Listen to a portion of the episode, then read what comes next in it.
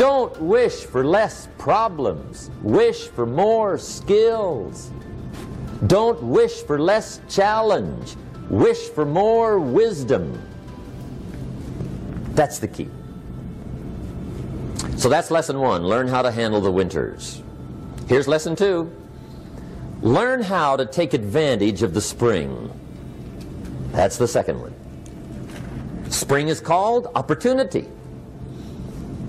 And spring follows winter. What a great place for it. If you were going to put it somewhere, that'd be the place to put it, right after winter. And pray tell, how often does spring follow winter? Every year with regularity, 6,000. You can almost count on it.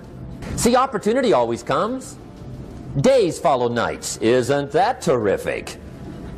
Opportunity follows difficulty.